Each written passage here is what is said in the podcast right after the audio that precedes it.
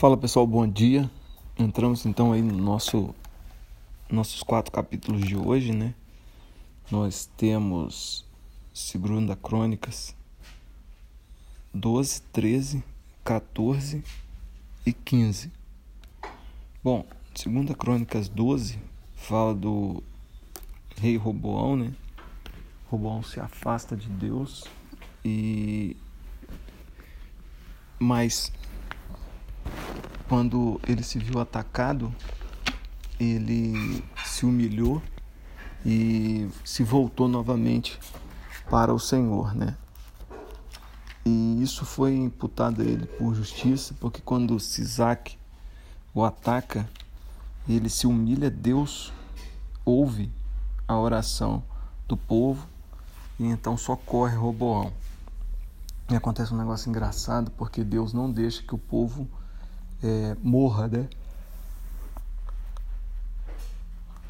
Mas Deus permite que o povo é, sofra algumas derrotas para que ele lembre-se dele, né?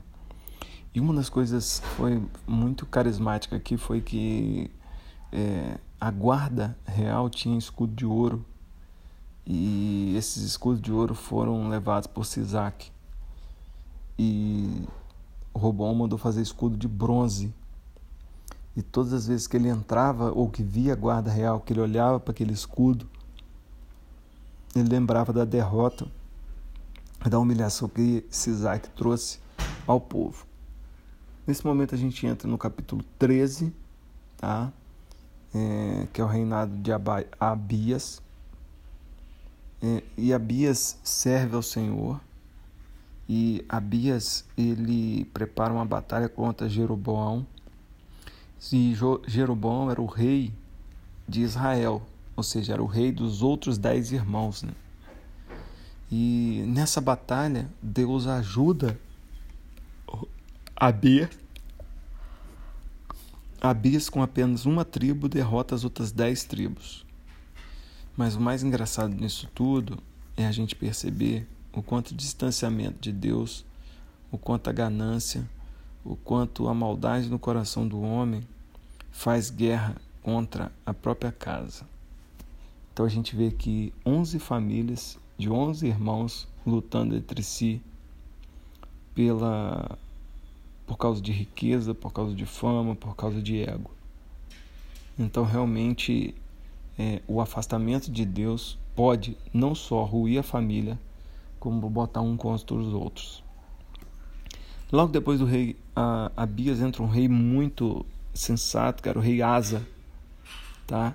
E o rei Asa, ele a Bíblia diz que ele serviu ao Senhor todos os seus dias.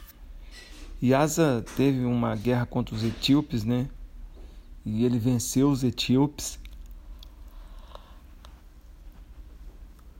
E logo depois da guerra, Asa se encontra com Azarias, que era um profeta, e o povo estava muito tempo sem profeta.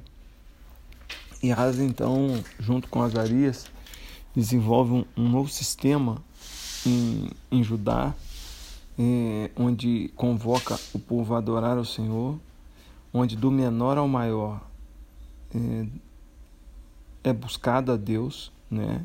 O rei dá o exemplo, o rei puxa esse esse avivamento, né? E uma das coisas interessantes do rei Asa é que a sua mãe, né, ela adorava a deusa Acera.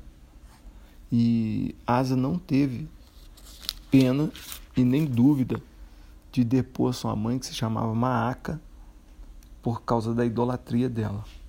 Perceba que Asa foi um rei que trouxe o povo para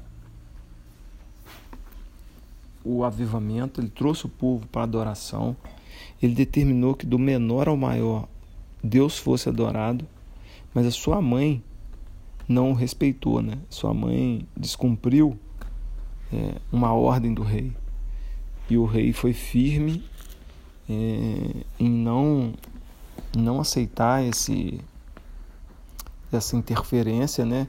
Essa afronta e depois a sua mãe para resguardar é, a santidade ao Senhor. que eu e você possamos aprender com o rei Asa a sermos firmes nas nossas decisões, decisões no Senhor. Que a gente possa aprender com o rei Asa a sermos firmes no nosso propósito, no nosso foco e que Deus sempre possa ser o nosso grande baluarte. Bom dia e um bom domingo.